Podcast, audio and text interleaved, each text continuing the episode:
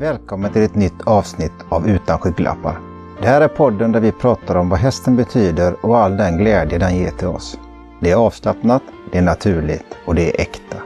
Och för att våra älskade hästar ska må bra och fungera på bästa sätt så är det viktigt att vi, förutom kärlek, ger dem det bästa foder. Jag har därför inlett ett samarbete med HSH Hö och Patrik Olsson i Uddevalla. Helt enkelt för att min Essie ska må bäst och för att du ska få något trevligt att lyssna på. Hej och välkomna allihopa till dagens avsnitt utav Utan skygglappar. Eh, idag har jag med mig Leif Jonsson på telefon från Hudiksvall. Eh, välkommen Leif! Ja, tack, tack. Eh, berätta lite eh, för mig och för många andra kanske lite. Vem, vem är Leif Jonsson? Ja, Leif Jonsson är en 73 år gammal travnörd kan man säga. Okej, okay, ja. Väldigt häst och travintresserad. Ja. Eh, är tillbaka på den gård där jag föddes. Det heter Hulte i Bergsjö. Tre mil utanför Hudiksvall bor vi. Ja. Närmaste travbana är Hagmyren i Hudiksvall. Eh, vad ska vi säga mer? Hur många Min hästar har du i träning idag? Ja, jag har sex stycken som jag tränar. Ja. Sen är det ett, några förston, föl och unghästar. Så totalt är det 16 hästar. Ja, det... Jag bor tillsammans med min fru Annika. Ja. Vi har vuxna barn. Utflugna så att säga. Ja. Och, och eh, byn Hulte här är en liten by på fem, sex, sex gårdar. Och vi har träningsvägar i anslutning till, till fastigheten. Så vi har bra möjligheter för att träna häst. Lugnt och fint. Och du, då kör du mycket på de vägarna som finns runt omkring? Du har ingen, du har ingen egen bana på gården eller? Nej, ingen egen bana, men vi har en, eh, en skogsbilväg som går ut härifrån ungefär. Som jag underhåller då, så, att den, så att det går bra att träna häst på den. Det låter, det låter som i min värld som rena drömtillvaron faktiskt. Ja, perfekt. perfekt.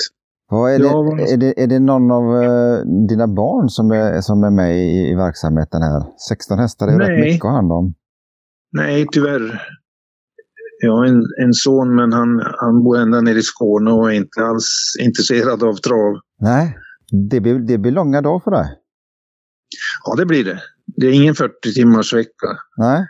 Det, det, det blir mycket timmar. Och vi tävlar mest under sommarhalvåret så då blir det en del resor också. Ja.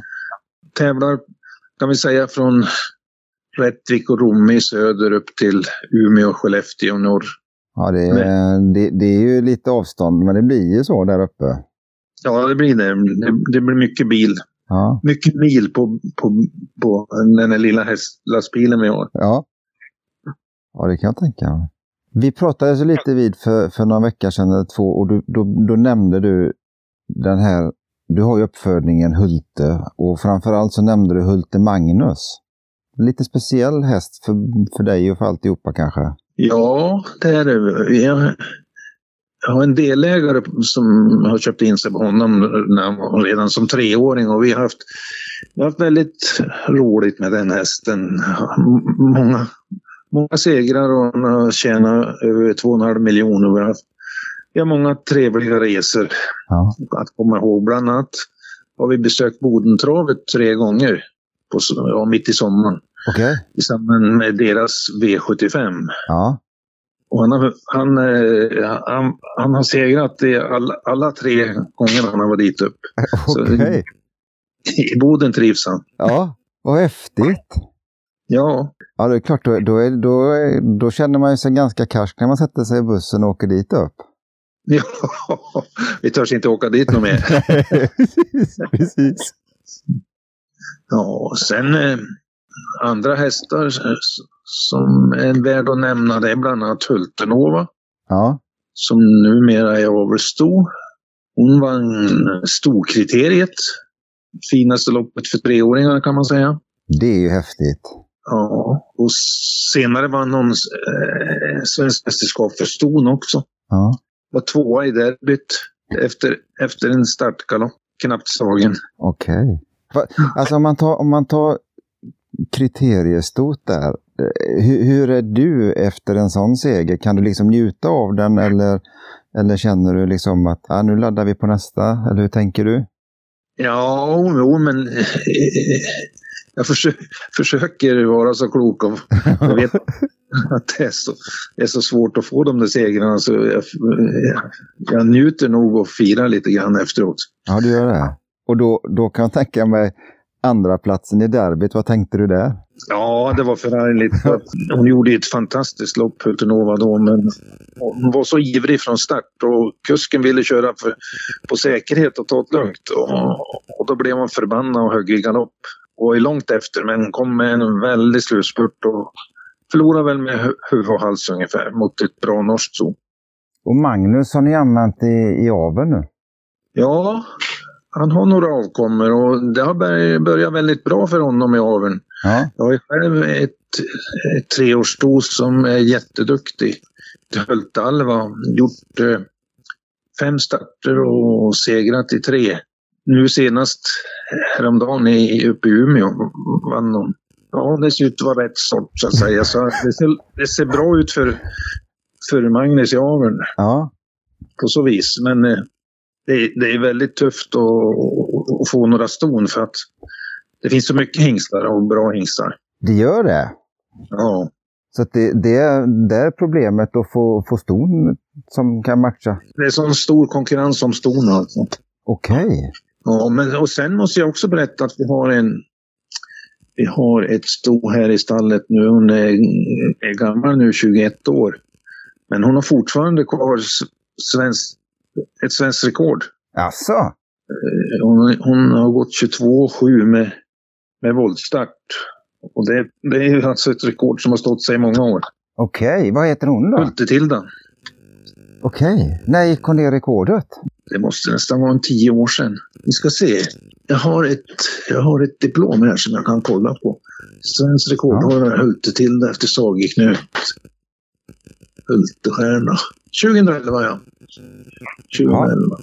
Ja, här är också... eh, Ja, eh, eh, hästar kan ju vara trevliga att jobba med även om de inte presterar. Men hon, hon har ju både presterat och varit väldigt trevlig. Okej. Och, men tyvärr så är det väl hennes, en av hennes sista veckor hon lever. Vi ska ta bort henne nu. okej. Ja, det blir ju så med, med åldern. Ja, det är ja, det är det värsta med att ha djur, när man kommer till det stadiet att man måste skiljas från dem.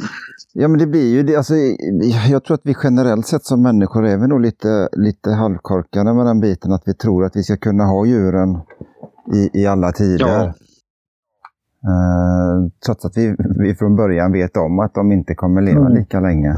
Nej, hon, hon börjar få problem med sina tänder och så, så att hon, hon ska få sluta sina dagar. Och, och det blir ju väldigt tungt, men hon ska begravas här på gården. Ja, det gör som ett litet minnes, minnesplats för henne. Ja, visst. Mm. Ja, vi har ju vi är lite grann i sorg fortfarande. Järvsefax har man ju starka känslor för. Och, och Ja. han, han gick ju bort nu häromdagen, i Ja, måndags. Så det, av samma, samma orsak där med va? ja, ja. Så Jan-Olof Persson har väl haft några tunga dagar här. Ja, det kan jag tänka mig definitivt. Och vi, ja.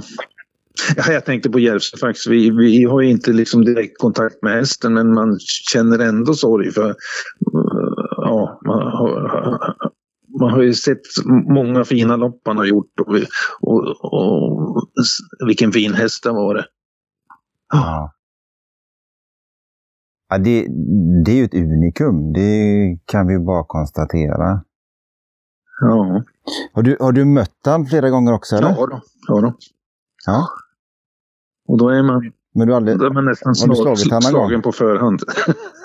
Ja, men det var ju, det var ju makalöst.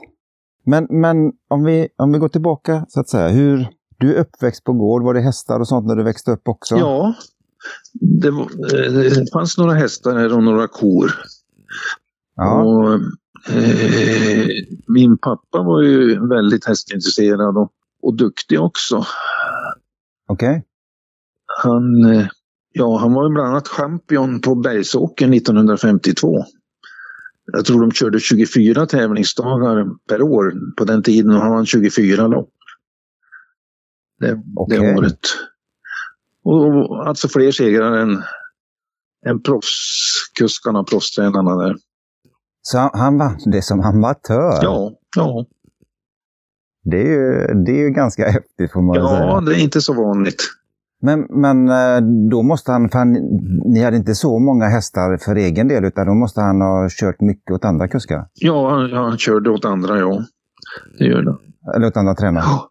Han hade no Ja. väl, några, några egna hade vi nog som startade också, men var, i, i huvudsak var det nog att han körde åt andra.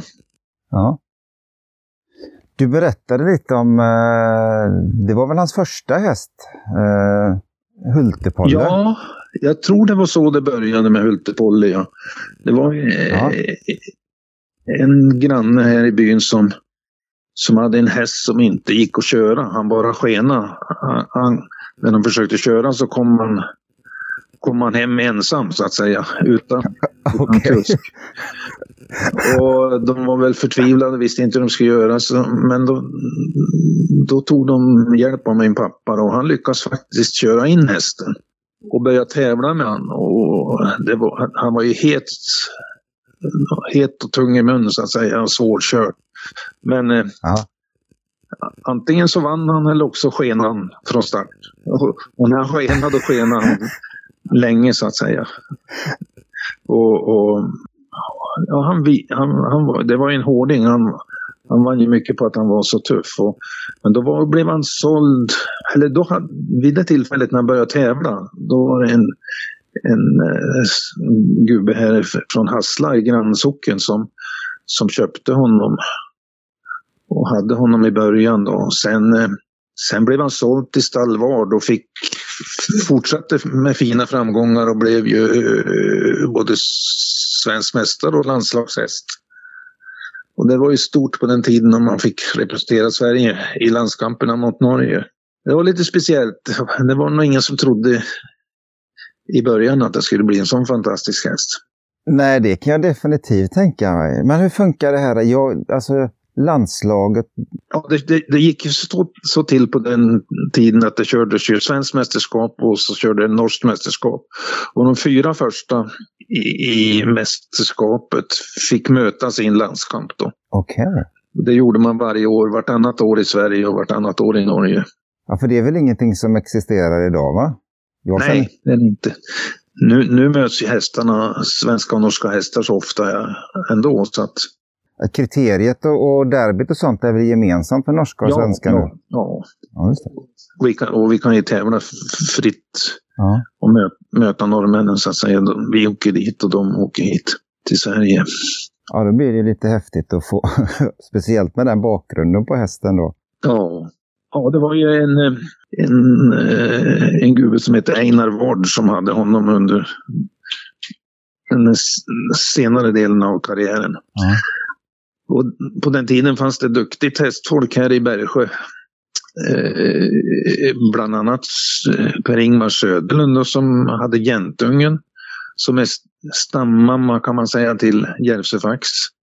Jäntungen föddes upp på Menhamns stuteri och köptes hit av en, av en gubbe som hette Oskar Söderlund. Har du alltid drömt om att hålla på med hästar? Ja, faktiskt. Jag, ja, jag blev direkt väldigt hästintresserad och började köra häst mycket tidigt. Jag tror jag var fem år när jag körde första gången, men då var det inhägnat område här inte i gården. körde ensam så att säga. Du, du körde ett kallblod ensamt själv när du var fem? Ja, och sen eh, under uppväxten och tonårstiden så drömde ja, man drömde om att bli travtränare. Ja. Ja, jag eh, hade tänkt att jag skulle försöka börja jobba åt någon tränare och, och då, på den tiden var ju Gunnar och Sören, ja bröderna Nordin på Solvalla väldigt ja, dominerande och Ja. duktiga. Ja. Och jag hade tänkt mig att jag skulle få jobba åt någon av dem och, och på, förkovra mig så att säga inom travet. ja. Men eh, det blev aldrig av utan jag hamnade på, på bank istället Okej.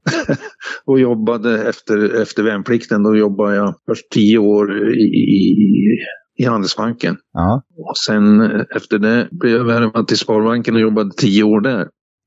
Men hade du någon häst eh, överhuvudtaget då eller var du helt släppt? Nej, under, under några år så var väl jag, åkte jag hit hem och, och jobbade med hästarna här och hjälpte till så att säga. Ja. Hjälpte min pappa. Men sen var jag borta från travet.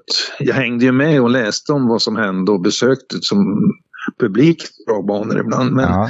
men jämfört med nu så var man ju så att säga borta från travet, inte aktiv på något sätt. Men sen eh, omkring 1990 var det nog så Ja. eh, köpte jag och min bror tillbaka det här eh, hemmanet, ja, Ja. just det. Och därefter började jag lite med, med några e- egna hästar. Jag hade väl två hästar från början. Det var två ston som hette Tysta och Gusta. Ja. Och Tysta, det var stammamman kan man säga till alla mina hästar nu. I stort sett alla. Okej. Hon, hon var då direkt efter ett sto som hette Augusta Ja. som kom norrifrån, hon kom uppifrån Bodentrakten. Ja, först och främst, första gången vi såg Augusta, det var på Bergsåker några år innan då. Då hon, Gustav Wallén som tränade henne, åkte ner på Bergsåker innan jul. Var, var kvar där med ett gäng hästar under någon månad innan jul och tävlade. Och då eh, minns jag att vi var där, jag hade säkert häst med och fick se lilla Augusta. Hon, en liten, litet, litet fuktsto. Ja. Väldigt liten och ädel. Såg, hon var faktiskt lite varmblodslik. Såg henne tävla där och vinna. Sista, tror jag, sista tävlingsdagen före jul det året. Och vi tänkte inte mer på det, men helt plötsligt några år senare så kom det en annons i Travagalopprunden till salu, stod det Augusta. Hon var tio år, lämplig till avel, stod det. Okej. Och då nappade min pappa på det där och ringde upp och ja, det slutade med att vi köpte henne. Ja. Och jag minns att han åkte upp, de skulle åka halva vägen vardera och, och möttes uppe i Umeå då, och hämtade hem henne.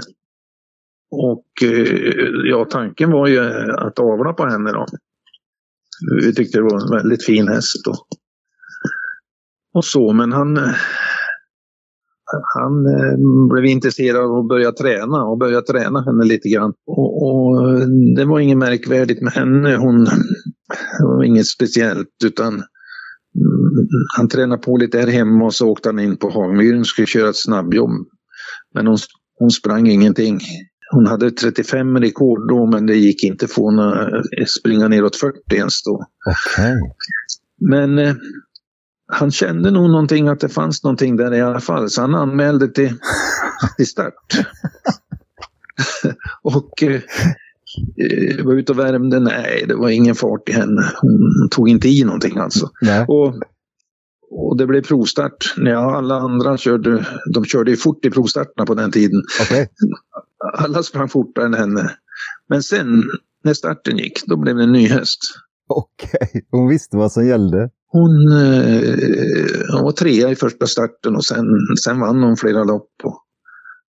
På den tiden sprang hon in för oss då 120 000. Det var mycket pengar på den tiden. Det är ju skithäftigt ju. Ja, hon, eh, när hon var 14 år.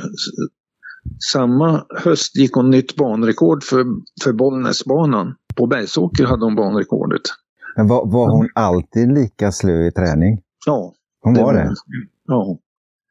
Men hon skilde, skilde på träning och tävling. Ja. Jättefin med. Men liten, 1,43 hög. Ja, det är ju inte stort. Är det, det är också intressant, är det där en egenskap som hon har ärvt ner med? Att, att liksom veta när det är lopp och, och vara lite halvslö eller helslö i träning? Nej, ingenting jag märkt. Men hon har ju, hon har ju lämnat lite spår efter sig i aveln så att säga. Ja. Det har hon. Så det, det, var, det var också just det här, aveln var väldigt tidigt hos både din pappa och dig? Ja, ja. Ja, det är lite häftigt Ja. faktiskt att man, att man tar med sig den. Vad, vad liksom, eh, den här stammorden har du haft sen då i, i, eh, egentligen i, med dig i alla blodslinjer liksom. Vad, hur, gick det, hur gick de första avkommorna för henne då? Ja, jag tänkte på ja, Augustas avkommor så hade hon, om jag minns rätt så hade hon bara tre avkommor. Ja.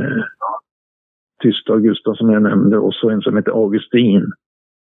Och han, eh, jag vet inte varför, men han kom sent till start och eh, han började med fem raka segrar i alla fall. Okej. Och han var då den, den som hade den bästa debutanttiden av eh, ja, hela Sverige så att säga. Det fanns ingen på den tiden som hade, hade debuterat på en tid under 1,40. Okej. Eh, Men det gjorde han. Och var det, var det som treåring då? Nej, då han var sex år. Okej. Ja. Ja. Och sen tog han fem raka? Ja, ja. Ja, är ja lite... men just, just, just det här med Augusta och, och Tysta då, som jag ägde. Ja. Eh, det har liksom genomsyrat hela den här verksamheten. Det är, det är den storlinjen jag har avlat på. Visst är det häftigt när man, när man kan se tillbaka på den biten, att det landar ner på de två och sen allting som det har givit gen- genom åren. Ja, det är ju mycket, mycket fina minnen med Ja. hästarna. Och Inte, inte bara tävlingslopp utan allt som sker här hemma också på gården. Det är fin, fina kompisar så att säga. Ja, ja men det, det kan jag gott tänka. Ja, det blir det ju i det läget när man har dem så nära. Ja. Hur, har, du, har du dem på box eller har du dem på lösdrift? Eller hur eh, skiljer det från tävlingsindividerna och från... Ja, De, de här jag tävlar med, de, de, står in, de går in på natten så att säga. Ja, Det står i boxar, ja. Men de, äh, unghästar och förston går i lösdrift. Och gör de det hela året runt? Ja, ja. Ja, känner, du att det att de mår bra av den biten? Alltså ser du någon fördel så eller vad tänker du med det? ja, jag tycker det ser ut som att som de mår väldigt bra. Eh, trots att vi har ju riktiga vintrar här Ja. som oftast. Då. Men de ser ut att må jättebra. Jag är aldrig sjuk någon gång till exempel. Ja, det är lite debatt om den här biten och det är, det är många som, som framhävdar lösdriften och mer utetid för hästarna. Jag tycker det ser ut som att de mår, väldigt bra av det. Bara man ser till att de har fri tillgång på hö eller hösilage. Ja, just det. Du hade Hult Alva eh, Ja. efter Magnus nu. Ja, jag, när jag kör henne så får jag faktiskt tillbaka den här gamla känslan att, eh, som att man sitter bakom Augusta ibland. Det är det. Ja, faktiskt. På, på, eh, är det det här att hon är lite nonchalant i träningen då, eller? Nej, nej, inte så, men just utseendet och färg och allting. Eh, eh, ja, och travet. Ett, väl, ett vägvinnande trav. Lätt fin aktion och, och spänst och lång steglängd och så vidare. Ja. Eh, och blir hon så duktig som sin gamla stammor då, då har jag en riktig häst i stallet. ja, men det är lite kul. Eller, Det är Ja. mycket kul. Ja, ja, det blir spännande med henne att följa henne. Ja. Men, det, men det, det är, inte, är det den enda avkomman du har efter Magnus just nu, eller? Nej, jag har en till också, en, en, en liten treårshingst Ja, som jag faktiskt köpte när han var ett år. okej. Han, han ja, ut att bli travare det också, men han är inte, han är inte lika tidig som, som Alva. Nej. Det är väl inte samma travmodell, en lite annan modell på häst. En liten köttbulle ungefär. Ja. Lite mer klassisk eh, kallblodsdel över Ja. idag. ja, just det. Kraftfull. Ja, Al- Alva är mer... Hon är varmblodslik hon. Men har det alltid och bara varit kallblod för din del? Nej, inte enbart. Jag har haft några varmblod också. Ja. Ja, ingen, ingen stjärna, men några hyggliga hästar. ja. Men det har alltid landat tillbaka ner att det är det kallblodet som är... Ja, på något vis är det så. Jag tror det är så också att det, att det är konkurrensskäl som har gjort det lite grann. För att ska du ha en riktig topphäst, unghäst på varmblodssidan så måste du ut med sådana stora pengar. Det, det kan vara lättare Ja. att få ett, ett bra kallblod för ett rimligt pris så att säga. Jag tycker det är jätteintressant med kallbloden, även om jag, jag har bara kört det en gång. Men jag, jag tycker fullständigt, alltså det Ja. är makalöst intressant. Och nu börjar ju priserna faktiskt stiga ja, iväg. det var ju en internetaktion här nu i söndags va? Ja. Det var ett kallblod som såldes för Ja. 300 000. Det är En, en ettåring. Och nu börjar de ju, alltså nu är de ju riktigt Ja. fina i modellen, många av dem. Riktigt fina. Ja. ja, och jag tycker det känns som att eh, kallbloden sprider sig söderöver lite grann. Ja, faktiskt. Ja, och det, det hoppas jag att det ska fortsätta. För att det, är- det är ju kul att få den, om man säger som eh, differensen på banorna. Och det är, ju- det är ju maffiga, häftiga djur. Alltså de är ju skitfräcka att se på. Ja. ja, det verkar vara uppskattat när de får vara med och tävla. Till exempel på Åby och så vidare. Ja, ja. Ja. Ja, jag tycker det är jättekul. För, förutom om man säger som så, Leif, om man tittar lite, lite framåt i tiden för din del. Eh, du, du har Alva och Tord. Två stycken Ja. unghästar som du känner är, är intressanta. Vad, vad tänker du mer? Är det liksom eh, det, det är fortsätta på samma vis, avel för egen uppfödning och, eh, Ja, nej, jag tänker väl så här att jag ska börja sälja unghästar så att säga. Jag är dålig på att sälja hästar. okej. Det- Det är därför jag har så många, har så många som 16. Ja. Men eh, jag ska väl inte kuska omkring på, och, med ålderns rätt så tänker jag börja ta det lite lugnare och inte kuska runt på travbanorna så mycket utan, utan ägna mig mer åt avel nu då Ja, och försöka sälja. ja. Sälja dem som ettåringar till exempel. Ja. Kommer du då också köpa in mer ston eller kommer du använda dem som du har där? Eller hur tänker du med det? Nej, jag, jag, jag ska använda dem jag har. Så att säga. Ja. Jag har till, tillräckligt med ston. Okej. Men ett sto som vi inte har pratat om som jag har väldigt starka känslor för. Ja, Det är Hul- Hultetina hette hon. okej. En, en dotter till Tysta hade alltså Augusta till mormor. Då. Ja, Henne hade jag många, det var i, eh, i början i början av karriären, om vi kan kalla det så. ja. jag födde upp henne. Och eh, hon tävlar väldigt framgångsrikt. Jag tror hon vann 26 lopp.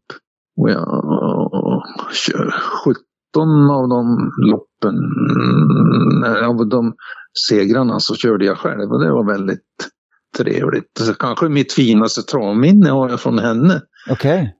När jag och min son, vi åkte ner till Årjäng Ja, och eh, ja, där var det ju det var ett lite större lopp. Och jag körde själv och, och mötte nästan bara norrmän. Vi var nog bara två svenskar i loppet.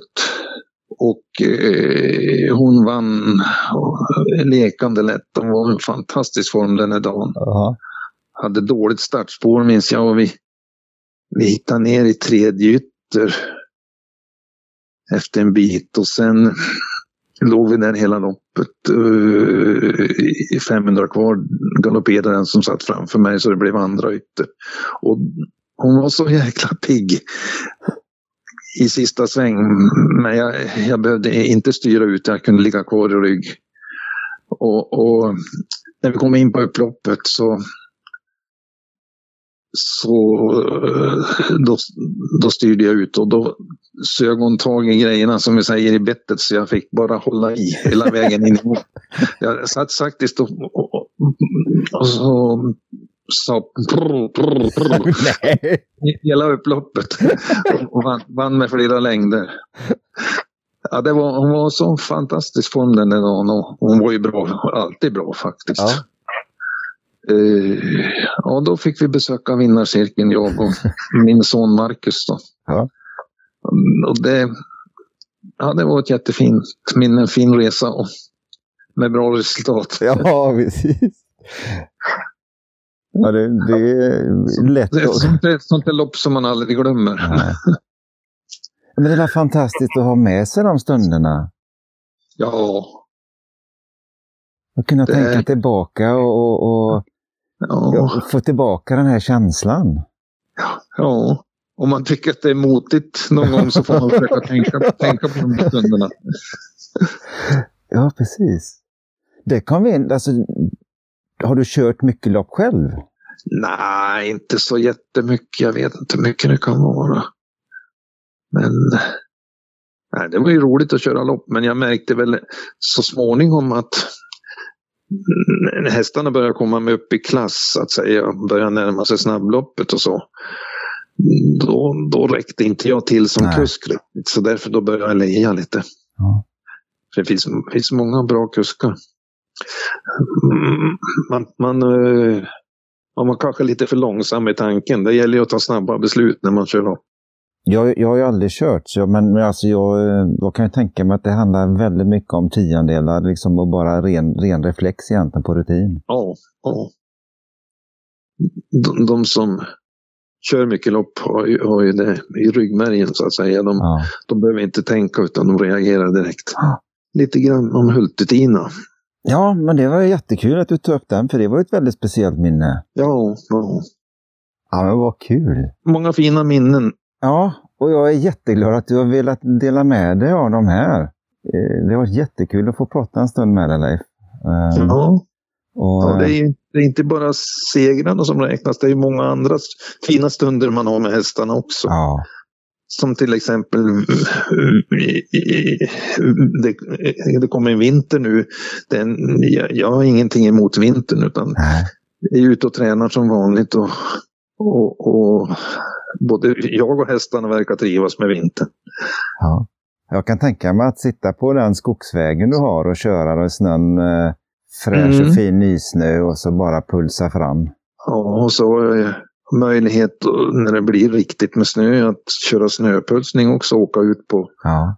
å, åkrar och, och pulsa i snön. Och, Ja, det, det är nästan det här, det får jag knappt vara med Det är nästan så jag känner att jag skulle vilja komma upp till det och testa på det någon gång om det blir, för det hade varit jävligt Ja, det- roligt. du är välkommen. Tack så jättemycket. Det hade varit riktigt kul faktiskt. Men jag tackar så jättemycket för den här stunden. Och så, Mm. eh, så önskar jag dig och, och eh, Annika all lycka till framöver. Ja, tack så mycket. Vi tackar dig för att du har lyssnat på Utan skygglappar. Det här avsnittet presenterades av H.C. Hö och Patrik Olsson i Uddevalla. Vi hoppas självklart att du gillar det du har hört och att du följer oss i din spelare samt delar det vidare till dina vänner. Tack så mycket!